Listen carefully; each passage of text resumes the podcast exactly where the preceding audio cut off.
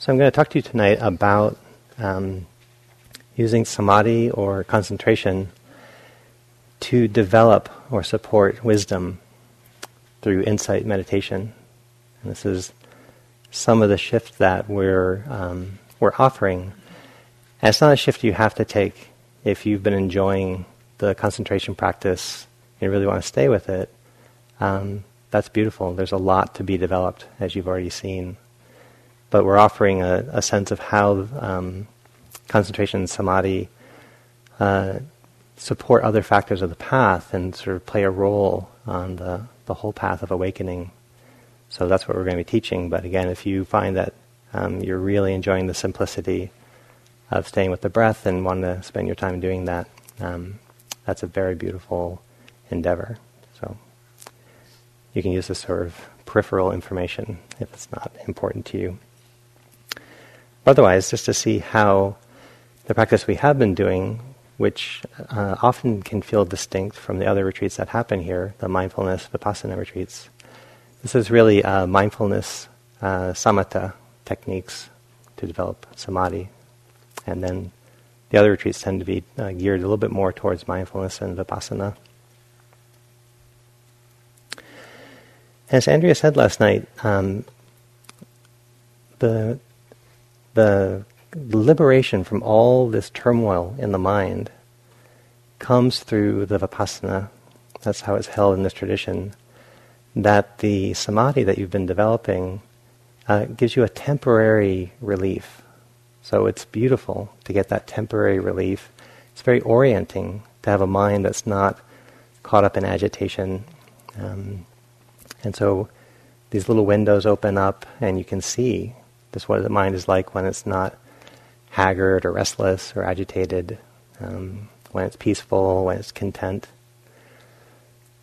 But in our tradition, it's seen that uh, um, samadhi alone cannot actually uproot the underlying tendencies to get caught up in um, dissatisfaction, in agitation, in internal strife. So, samadhi in our tradition is held as a support for uh, deepening wisdom and insight. And I'd just like to give you a, a parallel um, of what it's like to change a paradigm. So we've been in one paradigm where things we're hoping are permanent, where we live in an ever changing universe, but we're hoping that we can arrange our way so that we can find some type of relief, some type of security and so there's this underlying urge we have for things being permanent, reliable, that we can draw satisfaction from our ever changing experiences. And that we can finally get a hold of this self. We can finally get a hold of who we are and find um, finally the, the, the self that we can take refuge in. Like, I finally work myself out, then I get to be the better Tempel, and I get to kind of feel relief of that, and that other half of me will dissipate. So there's this urge to um, to have a self uh, that is more at peace. And the change in paradigm, the parallel I like to um, to describe, just using one from the world of science. Um, when I was much younger, I was a physicist, and it's wonderful to be in the realm of the sciences because you can see how often people were trying to understand their world, and then somebody would have an insight and would totally shift the way people were understanding the physical world and how it worked. So, one big shift in paradigm was going from the common everyday sense that the earth is firm and large and the planets and the sun, and the moon are small, and they go around us. So if you kind of walk around the earth, you see the sun moving, you see the moon moving, the stars seem to move. The common sense would be that we're stable and those things move. And one of the problems is that you can't actually you can't predict how they're going to move. If you have that underlying view that we're stable and they move, they move in patterns that you cannot predict. You can't figure out where they're going to be. The sun a little bit, the moon a little bit, but the planets seem to move in the most uh, um, wild um, pathways. And at the time, in the 1500s, it was believed, probably, I mean, by a lot of people today too, actually, that the movement of the planets had a big impact over world events, personal world events, or you know, national world events, global world events, but they're unpredictable. And no one could have guessed, really, from common sense, that the underlying paradigm was not uh, was not accurate, because your common sense was just constantly reinforcing we're big and stable, they move. And what happened in the in the 1500s was um, Galileo developed the first telescope. So he took uh, the the development of lenses, the development of glass, arranged it in the right way, and began looking at Venus and looking at the moon.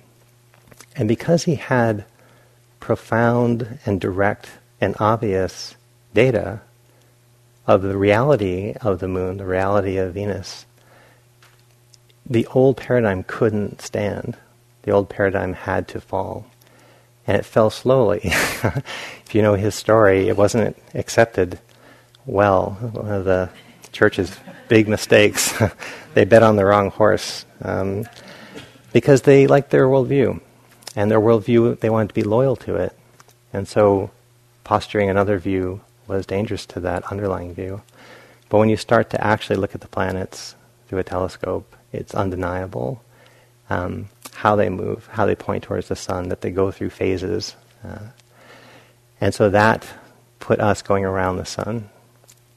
But you had to look very carefully at that system through something like a telescope to override common sense and have a profound insight that would change that paradigm. The nice thing about changing the paradigm, we lost being the center of the universe. so that was the downside. Um, but the upside was that planetary motion made a lot more sense. You could actually then see how things worked out. And it's the nice thing about aligning with reality is that it doesn't betray you. Reality does what reality does. You get betrayed when you're preferring one thing and reality does another. So, at wisdom, as I understand it, is the ability to align with reality, to align with this is how things actually are. So then you don't get confused. I mean, reality is kind of complex. Um, some of you might even be struggling with the word reality on, level, on many levels. um, but when you can come more in line with the way things actually are, and live according with that, then one, it's not confusing, and two, you can actually um, relate to the way things are to kind of gain happiness, to gain contentment. And so that same paradigm is happening for us. We have a, a common sense of how things are, but we get frustrated by the way things are. And so we need to come in and be very intimate with certain parts of our experience to turn the paradigm around. And the paradigm that we're turning around is that we see things as being permanent and we take refuge in them, even though they're not permanent. So this building was built well, but it's definitely not permanent. It's temporary. This building is a temporary construction. This body we have, I've had it all my life. feels pretty permanent, but if I look closely, it's not so permanent. It's actually going through a process, and I'm wise enough to see this is an aging process, and I'm wise enough to know that um, there is an aging process to human bodies. So, if I don't, if I come into alignment with it, that's what bodies do. They go through an aging process. That's what buildings do. They go through an aging process.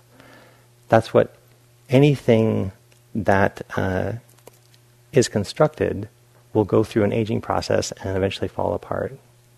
So this is one of the laws that the Buddha um, described. It's a law like gravity. It's a law like electromagnetism.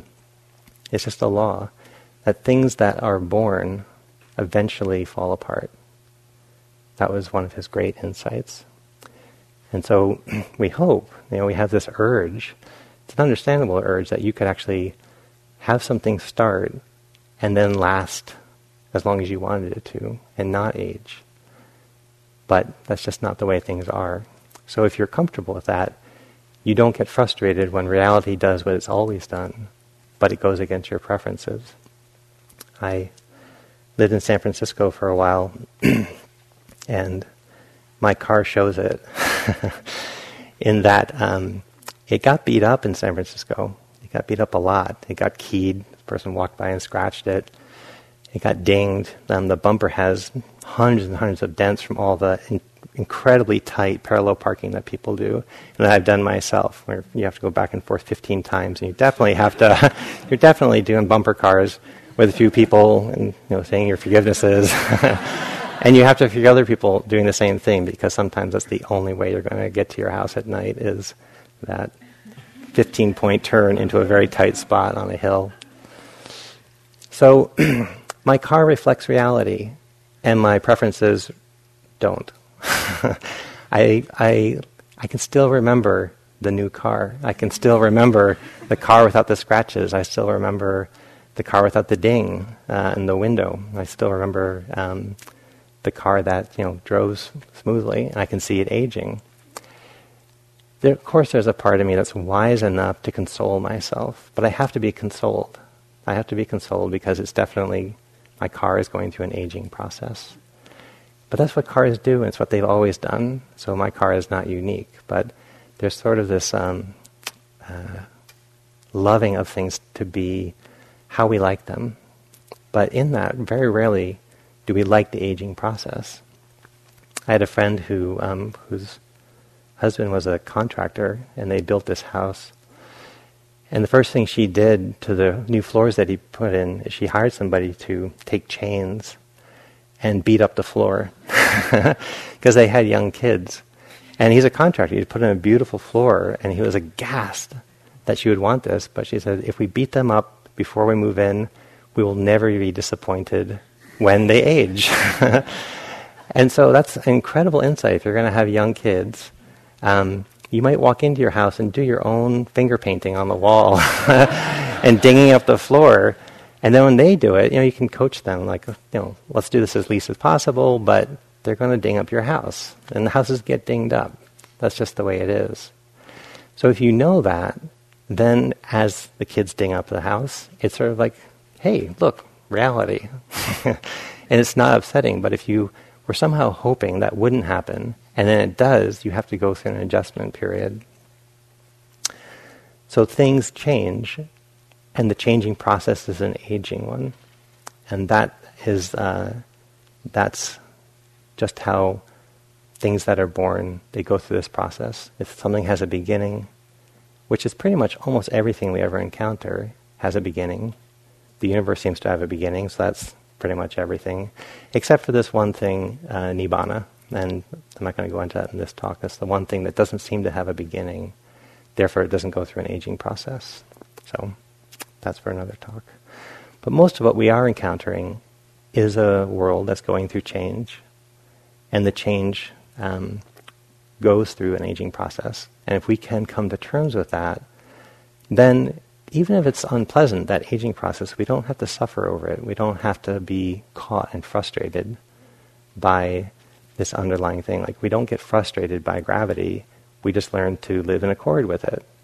If you walk and you trip and you fall, you don't, damn you, gravity, look what you did one more time, I'm going to get you. Or um, if it wasn't gravity, you would trip and just float out. That's even worse. so, you know, given the options, you know, take a skin knee versus disappearing into infinite space. so that's a, a way things are. We live in accordance with it we we put up with it, and after a while, we don't even think we're putting up with it. It's just yeah, gravity. Yeah, things that are born age, and the aging process, as far as we say, leads to a final dissolution. Now we have to come to terms with that.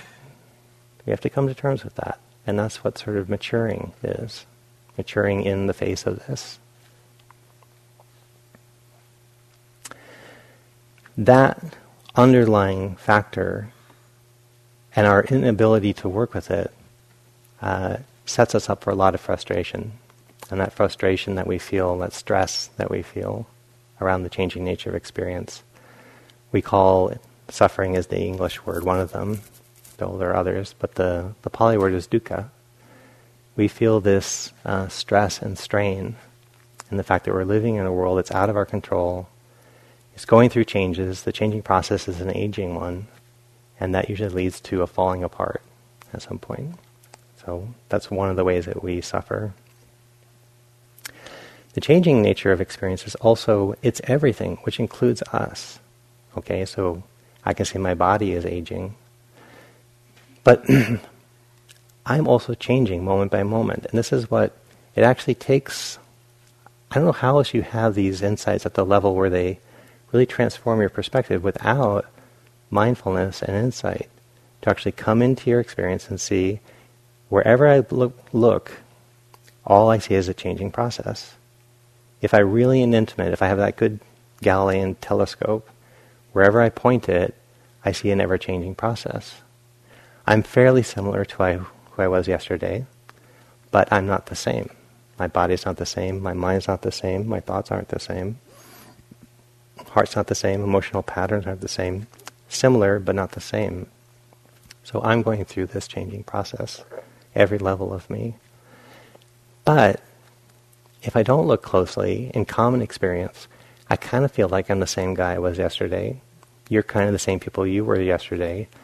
And that sort of sloppy take on things works, and so we get away with it. I once did a um, 12 day silent meditation retreat with my father, and it, it, was his first retreat, and I was very excited but kind of terrified too. and he sat next to me, and then about four days in, when my mind began to relax and open up, it suddenly occurred to me that everything I knew about him, I was 20 at the time, um, was an interpretation, and that actually there was so much to him I didn't know. And if there's anybody I should know, it's one of my parents. I mean, that's the sort of the longest relationship. But I realized there was so little I knew about him, and I had this flash in that paradigm shift that I was sitting next to a complete stranger. I was like, there's so much. I, there's what I know about him is so little compared to what I don't know about him it's hardly different than someone I've just met. It was a very kind of deep insight, probably disproportionate. I mean, probably not like totally true, but in the moment, it kind of went through me. And I felt in that moment I lost the father I knew because there was so much more there I didn't know. I felt like I just, what, what I would call dad was actually the little tip of my finger, and there's this whole other realm. But what that did after the retreat was it meant I could then get to know this person in ways I'd never asked before because I'd gotten comfortable with him. My map of him was good enough. And so comfort came and I stopped asking questions about him, stopped asking who he was. So after the retreat with this insight, I got to learn a lot more about him and know I'll never know him. And that's actually kind of exciting. It means that for the time we have together, there are whole realms of him, whole he's a mansion and there are whole wings of him I've never really gotten to know. So it's fun actually when I go visit him to to try to imagine something I haven't figured out about him. I know it's true, and then I try a line of questions. It's like, who was the second person you ever kissed? And how did that play out? And what did that do to your worldview? And he's like, oh, okay, second person. and I was like, yeah, I'm just trying to like, how could we get at you? Um, but there's so uh, there's so little that we um, we can know, even though we feel comfortable. We feel comfortable with our smaller view of how things are. So again, we have our common everyday experience. We kind of settle for that understanding, but then because it's not the full understanding and it doesn't actually map onto reality, we get frustrated from seeing the world that way. That's true on many levels, and what the Buddha was pointing out, luckily, is you don't have to do that on everything, but there's a few trends that are really worth looking at. And one of them is this underlying trend to assume that just because this bell or this body or this room is enough like it was yesterday, I can get a little sloppy, relax, and say, yeah, I'm not expecting this to change, and therefore I don't have to think about it. I don't have to live in a dynamic universe. I get to live in one that feels static. Problem is, I always then get kind of thrown when reality does what it does and things age. And then there's a gap between the comfort I was having in relying upon things being how I wanted them to be, stable, and then they change. And I see the change as, as an aging process, and then I do the math and I realize that there's a dissolution process. And then I go to lose something I was finding comfort in. So that's sort of like a, an underlying trend that we have to develop wisdom on, wisdom in. We have to be able to uh, come into alignment with the fact that things change, and the changing is an aging process, and the aging process uh, leads towards dissolution. So we can develop a lot of this wisdom, as I was saying earlier, as we go into developing samadhi. One big thing is that we're able to go through a very radical letting go process. So the more we let go and find that the breath is, uh, we can be very content with the breath, that helps us soften our underlying clutching, clinging to the world the way we want it. If I'm actually with my breath, in that moment I've allowed the whole world to be just as it is. And if I find contentment with the breath, then I've reduced what I need to be content to one breath at a time, which means I've solved the relationships momentarily to just about everything else. Does that make sense? At least for a moment, I can let go. If I can let go for a moment, then I don't have this sort of uh, iron grip that the world has to be a certain way. It softens that. So that wisdom of letting go gets developed as we develop samadhi. We begin to turn to seeing that uh, rather than being dependent on my, my happiness being dependent upon things or uh, security and safety or possessions or happiness coming from certain experiences and therefore being kind of limited and precarious, I can see that actually I can be fully content with things just as they are. Again, in those moments that I'm with my breath, fully connected, I'm developing this wisdom that knows that happiness isn't dependent upon my possessions. Happiness isn't dependent upon controlling the world, having the world be a certain way. Again, these are uh, moments that open up. They don't solve the overall equation. They begin to give you first-hand experience at letting go deeply, and a first-hand experience that the happiness and contentment that's possible actually can arise from within, and that begins to kind of shift your paradigm. When I was heading over to Burma I thought I might be going for life. I wasn't sure, but I was open to it. And I went to a party for a friend who was also going over to Burma with me. One of her friends says, like, I don't get it. I don't get what you guys are doing.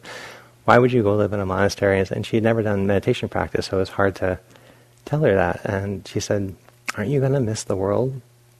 And I said, uh, probably, but I've already tasted more happiness on a meditation retreat than I've ever found in daily life, and I think that that one actually can increase.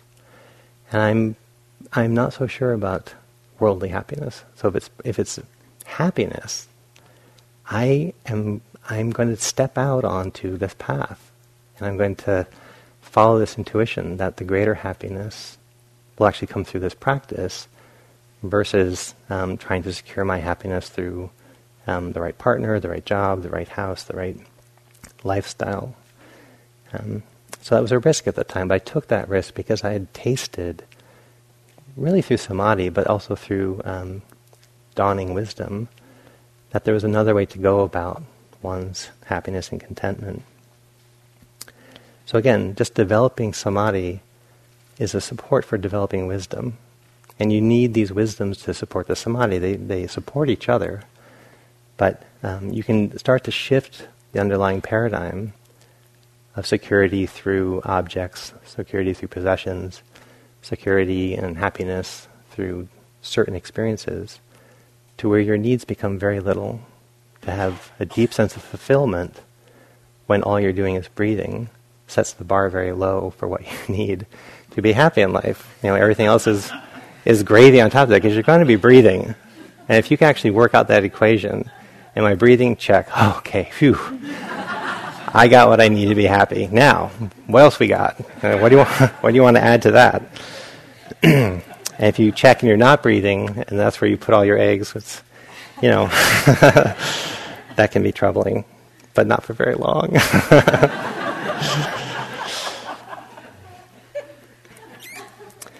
Through samadhi, the development of samadhi, you, you learn that, um, that you can actually have a shift in your mind. And uh, there are so many people I know who they like, this is just who I am. I'm, I'm just this way. And it's like, okay, so there's no option. Like, you're going to be this way. This part of you is carved in granite.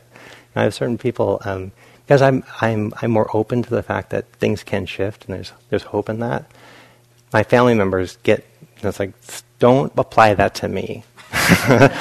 Thing, I am this way. I will be this way forever. So let's just end this conversation. And they're, and I think that they actually would hope that they could change, but they don't.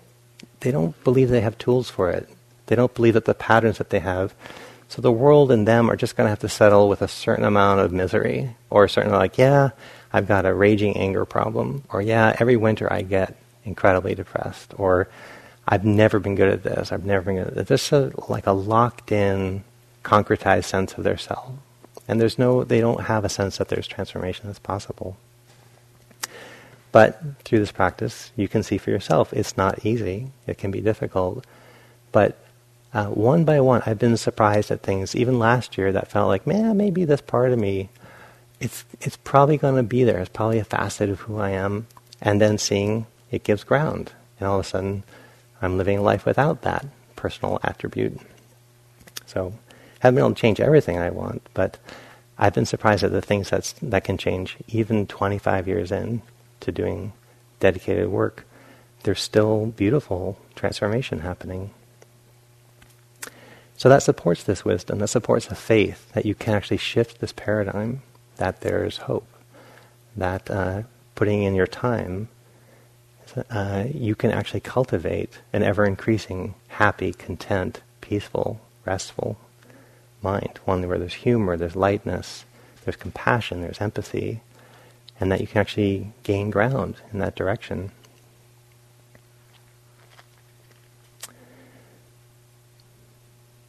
you begin to see through even this development of samadhi that um, the craving and clinging, the old habits of it, um, really backfire.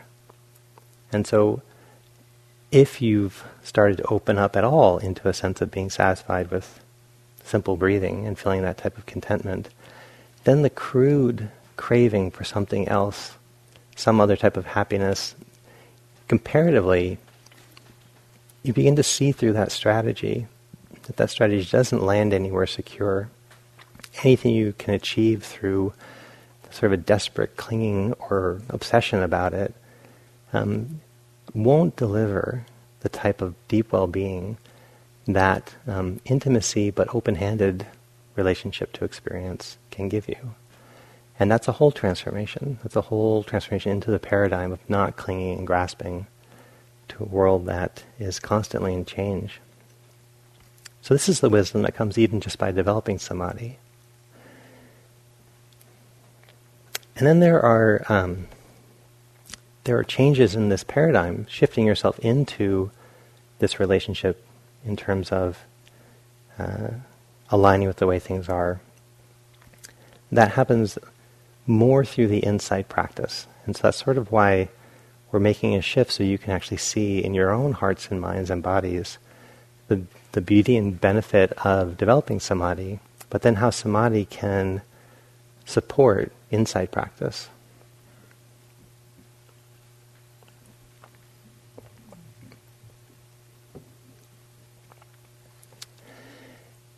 So, as uh, Andrea said yesterday, the, the opening up of insight practice begins with aligning with anicca. That's the Pali word, which gets translated off as impermanence. So, the impermanent nature of experience, the fact that everything that we experience, almost everything we experience, is a constructed experience, is a constructed uh, entity. So, this clock, the light, the building, my body, your body, um, the fact that we're here on retreat, this is con- we all worked to make this happen. We all constructed this. Um, it, so aligning with that and seeing that, not just understanding it intellectually, but feeling it experientially, and then deepening that so it becomes your operating view. You don't have to force the view. You just come into intimacy with the way things are, and the view stands out. Galileo didn't force the sun to go around the earth. He just became more intimate with the way things are through the telescope. And then reality kind of just uh, unfolded. And we haven't had to do another big paradigm shift, except around Pluto, in terms of the planets. uh, since him, we pretty much were comfortable with uh, sun being the center of our solar system. So more intimacy have actually just shown more of that understanding. So we come into greater intimacy. Um, the feeling for me of mindfulness combined with samadhi is deepening intimacy, sort of stabilizing intimacy with my firsthand experience. And so I can use mindfulness, which is kind of intimacy, just showing you what's happening right in the moment, combined with a little more tranquility, a little more steadiness, and then I can actually uh, see clearly what's happening moment by moment. Too much restlessness and agitation, it's hard to get good feedback from what's happening because it's so chaotic, because the mind is so restless. And so, bringing a little more tranquility, a little more calm, combining that with the intimacy of mindfulness, then you can uh, sink down into your body, into your mind, into your heart, anywhere you want in your world with this deeper intimacy. And what you discover is that things are going through this changing process.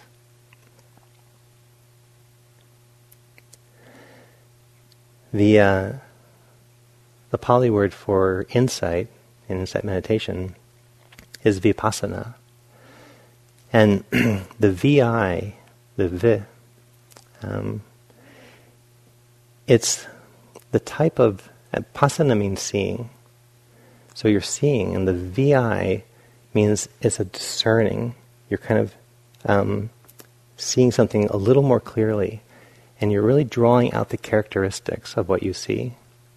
So you're not blurring two things together. Things are not kind of fuzzy. They come into uh, clear relief when you have insight. So that moment of like, aha, you can see something clearly. So that's what the V the VI is. And there are other Pali words that have this VI in it.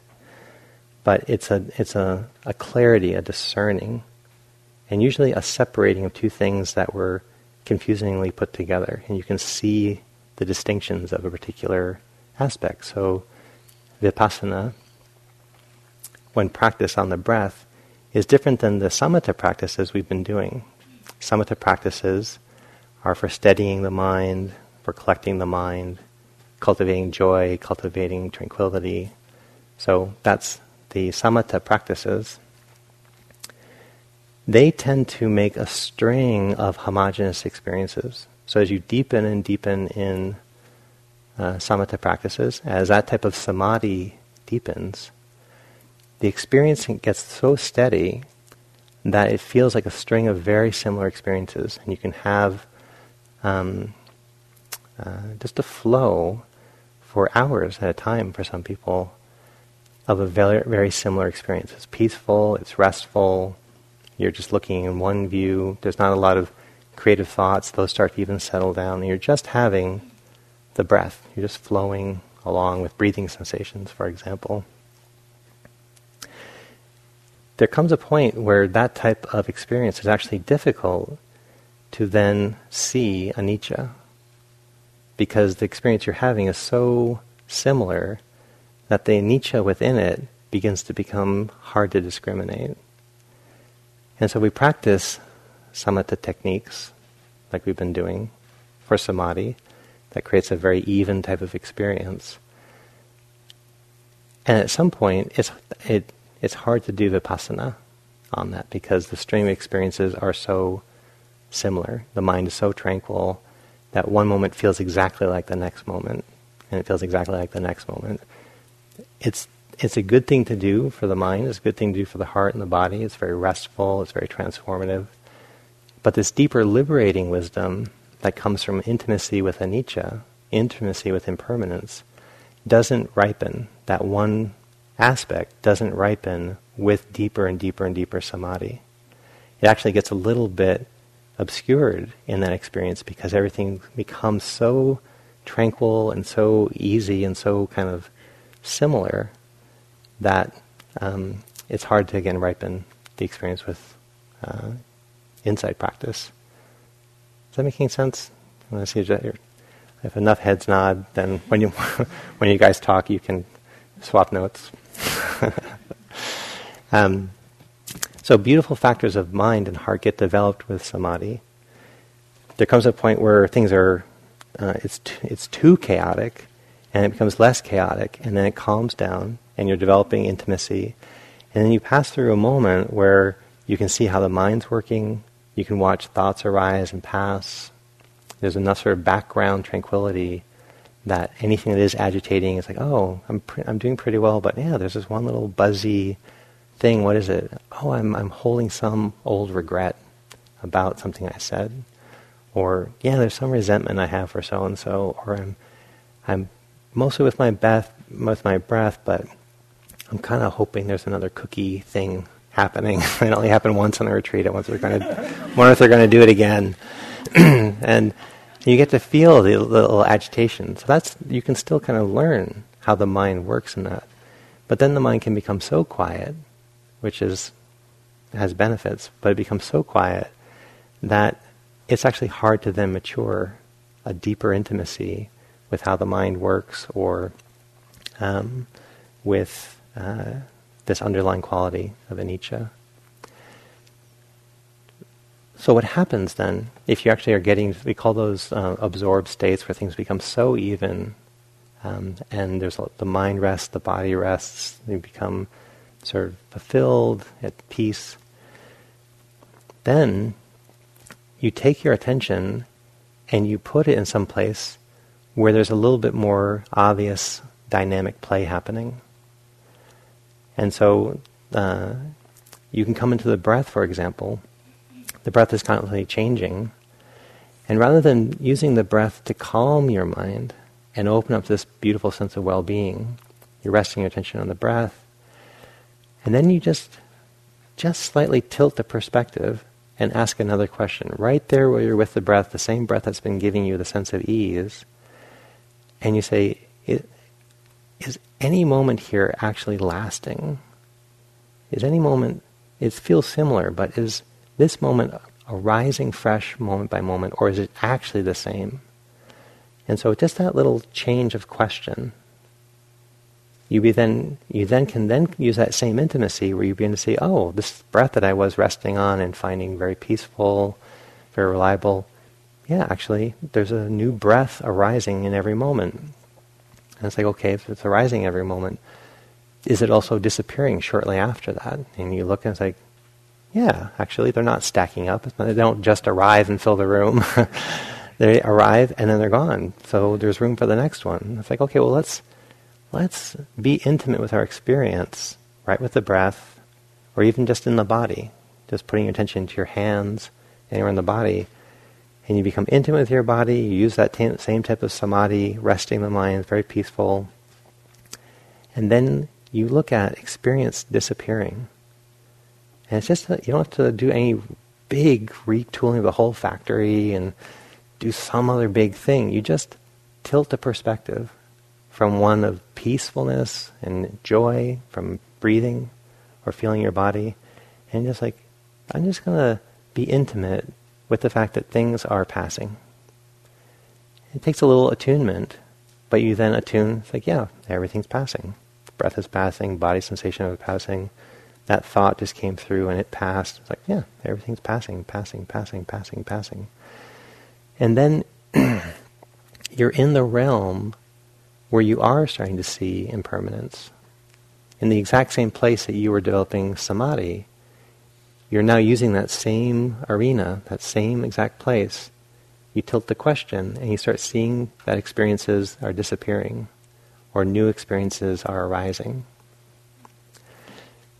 The interesting thing that that does is that it's the underlying stability and sameness that, that um, deepens the samadhi from samatha practices, from these tranquility practices.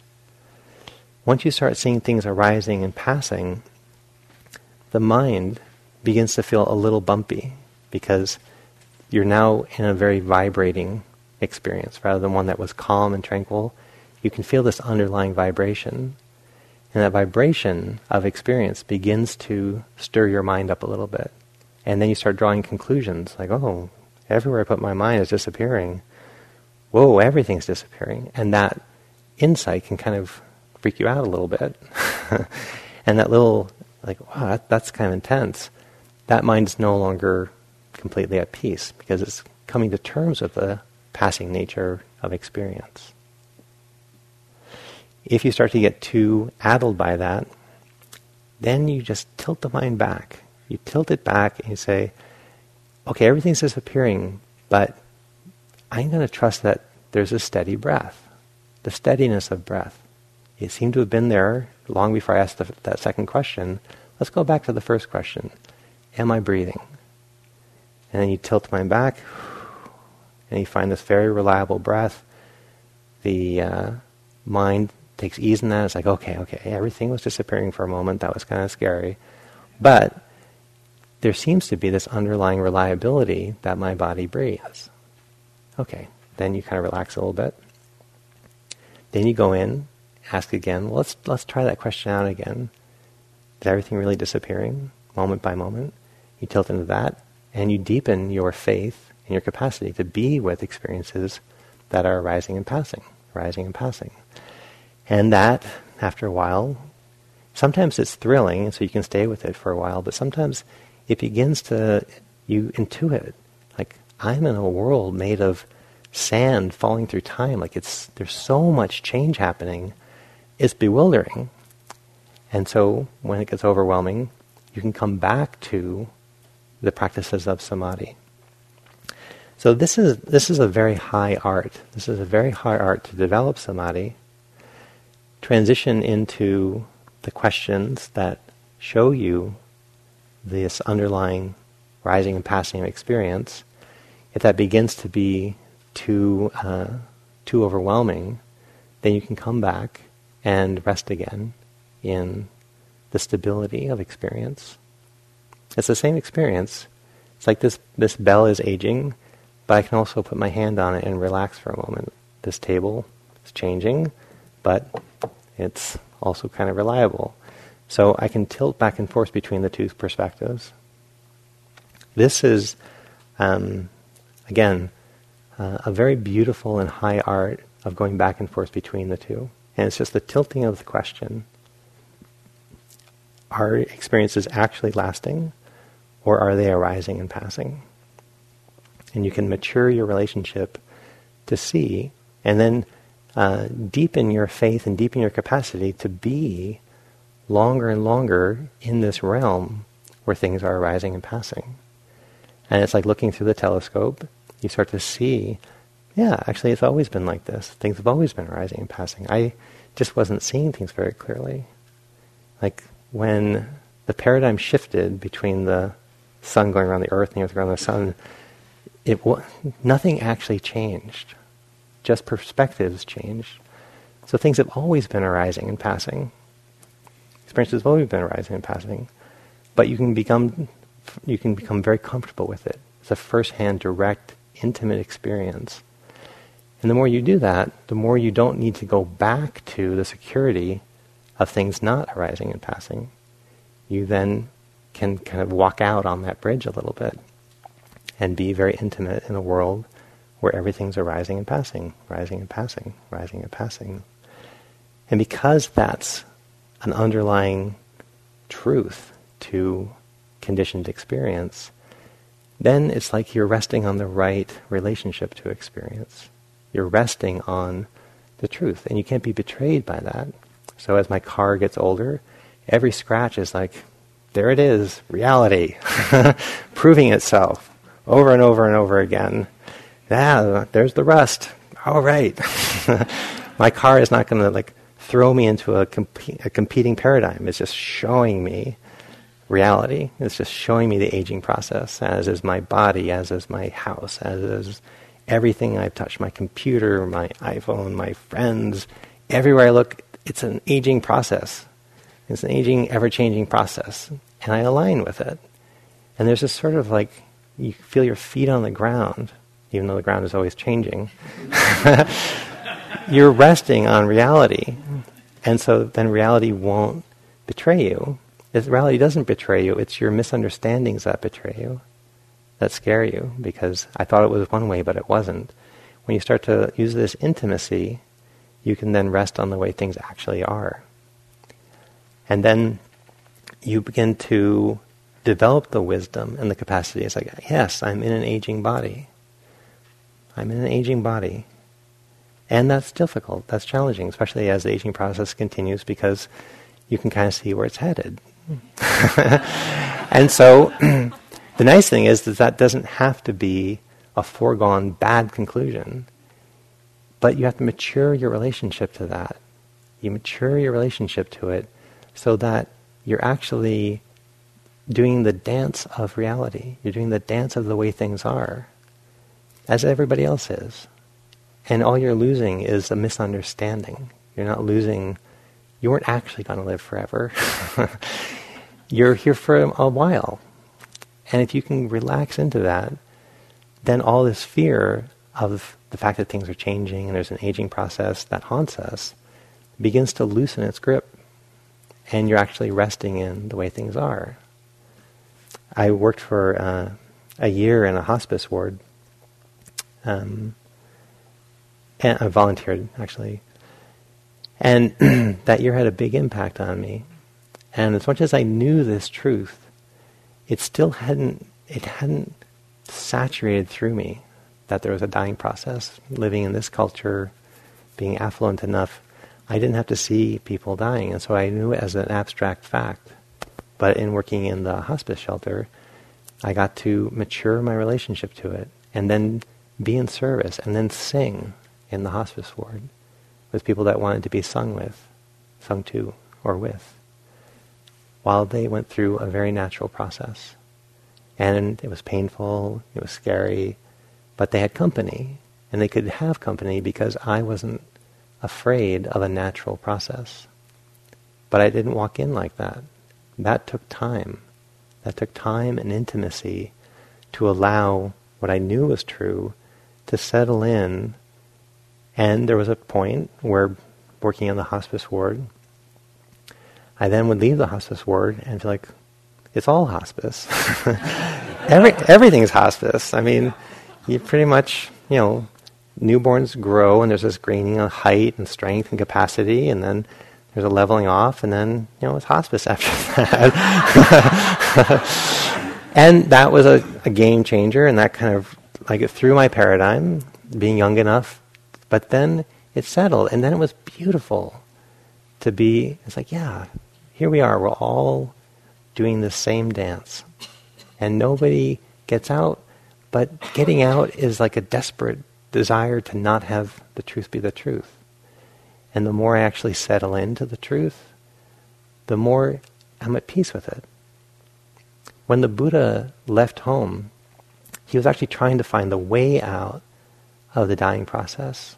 He was trying to find a way out of being born over and over again and experiencing all the trials and tribulations that come with life. And in one sense, he did. In one sense, uh, as the story goes, he wasn't born again. But he found a peace well before he was free from the aging process because he finally was at peace with the aging process. Because he was at peace with the aging process, the changing process, the aging process, and the dissolution process. Because he was thoroughly at peace with it, for 40 years before he actually died, he was completely in attune with this underlying process. And it's what he guided people to be in tune with, this underlying process. If you practice vipassana without practicing samadhi, you go from daily life right into these truths. So you go very quickly into a process that has you letting go. And like I said with the, the baby with the car keys, you just end up taking the car keys out and waiting for the baby to grow up. and that's, you know, there's, that's, um, that's, it can be a difficult maturing process to do uh, uh, straight vipassana. And one of the benefits of doing samadhi practice is that there's a time of maturing your relationship to change, a time of letting go, a time of letting go of your happiness coming from the outside, knowing how to cultivate inside, knowing how to transform inside, and then turning that mind uh, slowly, as much as you want, into the realm of vipassana, becoming comfortable with the ever changing nature of experience. And then when you get overwhelmed, you don't have to run out to Ben and Jerry's to try to like pull your world back together. you can come back to samadhi. You can come back into a sense of well being here and now that's reliable enough. It's not a it's not a perfect refuge. You can't always access it, but it's one that you can gain more and more access to over time. A mind that can rest in samadhi for some period of time knows a type of well-being where you're not tired, you're not haggard, you're not restless, you're not resentful, you're not wishing you're elsewhere. So you're well rested to then take another step in a new direction and begin experiencing the intimacy of things arising and passing, arising and passing, arising and passing. And when that begins to transform your paradigm too fast and you get disoriented, you can then settle back and just find the breath a beautiful place to rest. This process is so uh, so intimately combined that often when we do uh, Vipassana retreats, people are already combining this, and it's difficult to, to tease it apart and show them how these things go back and forth. And so, the very same time that they're becoming intimate with their breath, because the breath is a changing object to be intimate with, people are maturing their relationship to anicca, arising and passing, while they're also finding uh, a place to call home in the middle of all the chaos of their thoughts and emotions. And so, as we teach normal insight or mindfulness vipassana retreats, it goes by many names, not so many, but several names. As we're maturing people in that, they're already getting the benefit of how these two things combine. The beauty of doing this retreat is you can see, as many of you have done insight practices before, there's a whole realm of wisdom, a whole realm of self relationship that can flourish through samatha techniques rather than vipassana techniques, you're learning to stabilize the mind, learning to heal the mind, learning to find satisfaction within, feel tranquility. There's a beautiful development that happens in that. and that process can continue and it can combine with wisdom as it's happening and that process can develop so much that uh, certain troubling truths actually begin to disappear, as I said earlier. Anicca actually begins to disappear within the stability of samadhi. So it's actually very untroubling. It's like, yeah, I'll just be in samadhi for the rest of my life. I had that when I was in Burma. You know, very unrealistic. But I was like, this is so simple. A child could do this. They're like, why would I do anything but this? Why would I get so caught up in a haggard mind? I'm just going to go home and just be with my breath and get a job and like whatever. And it's like, but basically, I'm just gonna breathe the rest of my life. And, and it's like I'll go home and live in Golden Gate Park and I'll beg food and breathe and be the happiest person who's ever lived. And and uh, that didn't happen. but at times it feels, you know, like it could be that that easy and that fulfilling to be someone who's very at peace. Your needs have come down to breathing, and um, that's a beautiful way to be. Hidden within that, I had lost contact with the aging process, with um, with anicca, with the changing process, because the samadhi had grown so strong. And so that's where intentional vipassana comes in, where you take that same attention and you put it, either you put it in another place where there's a lot more change happening. You start opening up to other experiences of sound and sight and thought, as Philip was describing.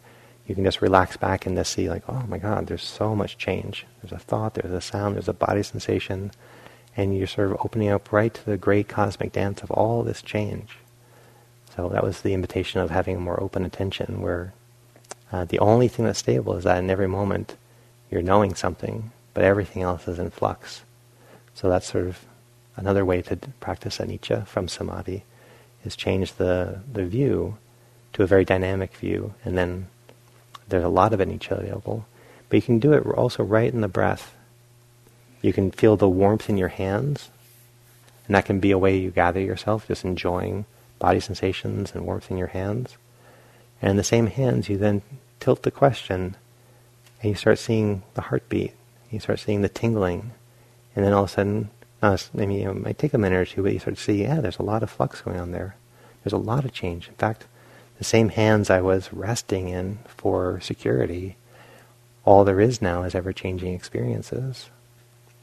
So it doesn't have to be a, a very big change. It's just the changing of question, the changing of investigation, the changing of looking at this truth of anicca.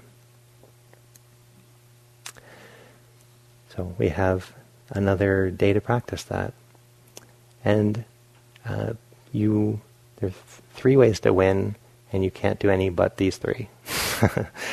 One is to continue practicing, to de- further develop samadhi and the incredible benefits that come from that and develop that as long as you like.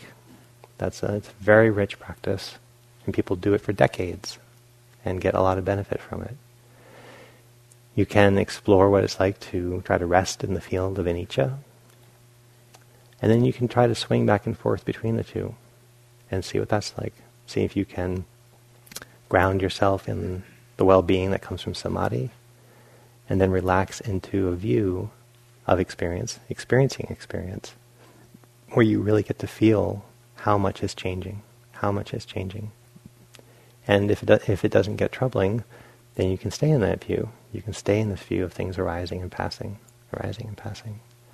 But if you get dissipated or confused or it becomes too much, then you guide yourself back into a way that your mind collects into that stable field of well-being. And that's really the beautiful high art in this tradition, Theravada, of moving back and forth between samadhi and insight. So let's sit for a moment together.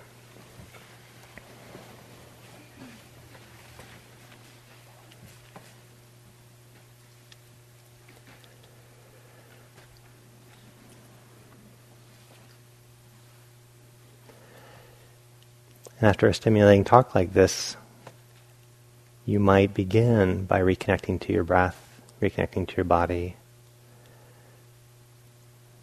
inviting yourself into that more stable, relaxed, calm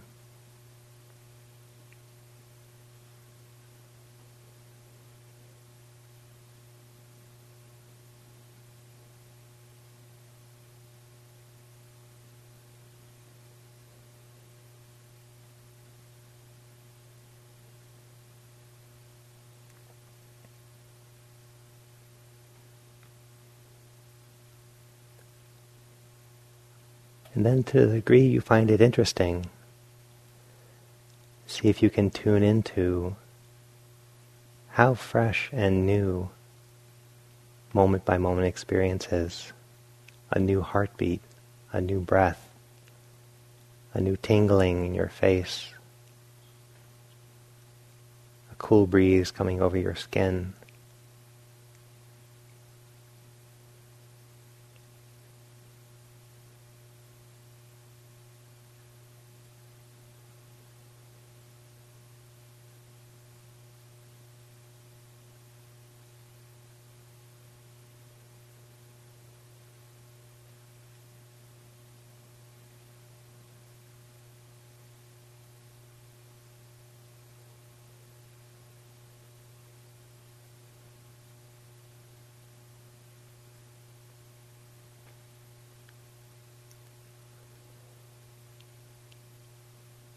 And if that ever dissipates your attention so it feels scattered or thin, unreliable, you can just tilt your practice back again and take refuge in the breath.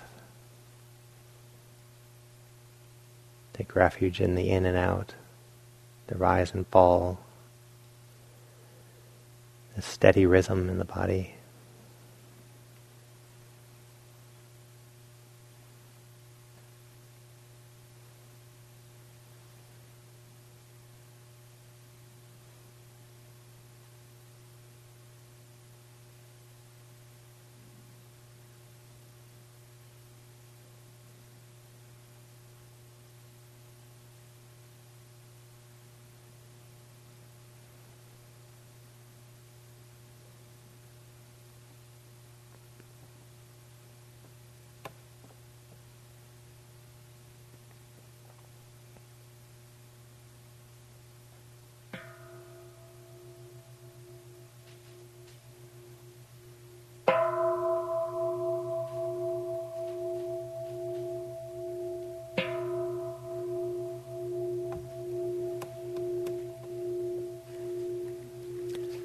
Thank you for your attention.